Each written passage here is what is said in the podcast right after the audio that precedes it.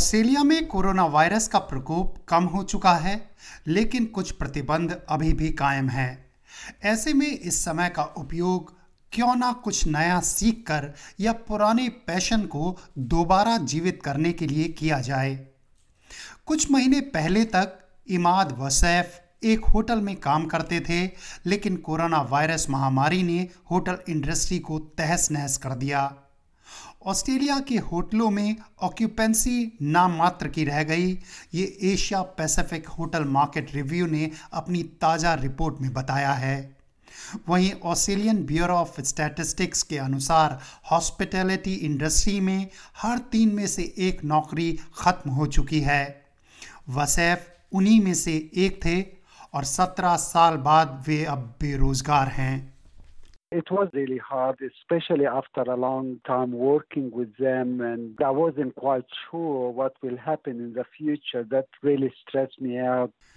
छप्पन वर्ष की उम्र में उन्हें पता है कि मुश्किल जॉब मार्केट में नौकरी मिलना कितना कठिन है I used to do account receivable and I used to do also group reservation, but I didn't have the qualification to back up. So I thought probably it's a time to get some uh, qualification to back up my experience. लेकिन नई योग्यता के course बहुत महँगे हैं ऐसे में जब न्यू साउथ वेल्स सरकार ने कोविड 19 क्राइसिस के कारण टेफ एनएसडब्ल्यू के माध्यम से मुफ़्त कोर्स की घोषणा की तो उन्हें कुछ उम्मीद जगी मुश्किल पढ़ाई के बावजूद ये उनका अंतिम विकल्प था with our generation, we are not used to that online studying. I wasn't quite sure where to find the resources. I wasn't very comfortable, but me, I have a, a son on HSC this year. He did help me out. Professor Colette Browning federation university में psychology और gerontology की expert हैं। वे कहती हैं कि Covid 19 महामारी के ऑस्ट्रेलिया की अर्थव्यवस्था पर प्रभाव से निकलने का एक तरीका अपने इंटरेस्ट और स्किल्स को बढ़ाने में समय लगाना हो सकता है, क्योंकि इससे आपकी मेंटल वेलबींग भी बेहतर रहेगी। Meaning in life or purpose is often linked to our contributions to society through, say, paid work or family care. So during a pandemic, if people, say, have lost their employment or their volunteer roles, then learning new skills or reskilling can actually contribute to future employment opportunities as well as provide stimulation during a time where these opportunities may be reduced.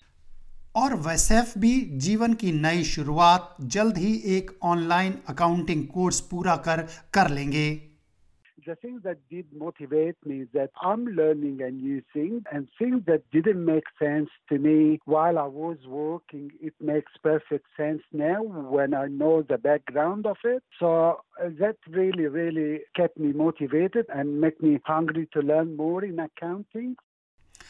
TAFE NSW की कार्यकारी digital general manager Lynn Richards कहती हैं कि मुफ़्त accredited short course नौ हफ़्ते से छः महीने तक के हैं। इनका डिलीवरी डिज़ाइन भी जॉब सीकर्स को नई स्किल देने के उद्देश्य से बनाया गया। वे बताती हैं कि इन कोर्स में अब तक करीब एक लाख एनरोलमेंट्स हो चुके हैं, जिनमें से ज़्यादातर मैच्योर स्टूडेंट हैं। And I guess that indicates to us that people are working longer now and working in different ways, whether that might be in a part time capacity or a voluntary capacity or even a full time capacity. Australian Library and Information Association की CEO Sue McKerracher कहती हैं कि library भी आपके interest और learning में मदद के लिए ऑनलाइन रिसोर्स उपलब्ध करा रही हैं the self help kind of guides that you can download as ebooks through to modular courses that you can progress gradually yourself through those courses that are provided by libraries free of charge. So, really, it depends on what you as a learner want to know. सुश्री मैकेचर कहती हैं कि अंग्रेज़ी के अलावा दूसरी भाषाओं में online support स्थानीय डेमोग्राफी को ध्यान में रखकर उपलब्ध कराई गई है If you went, say, to Burwood in New South Wales, they do things in Mandarin and Cantonese. They've got staff who speak those languages and who've developed a digital library tech help sessions in those languages. Chatswood Library is running English conversation classes on Microsoft Teams.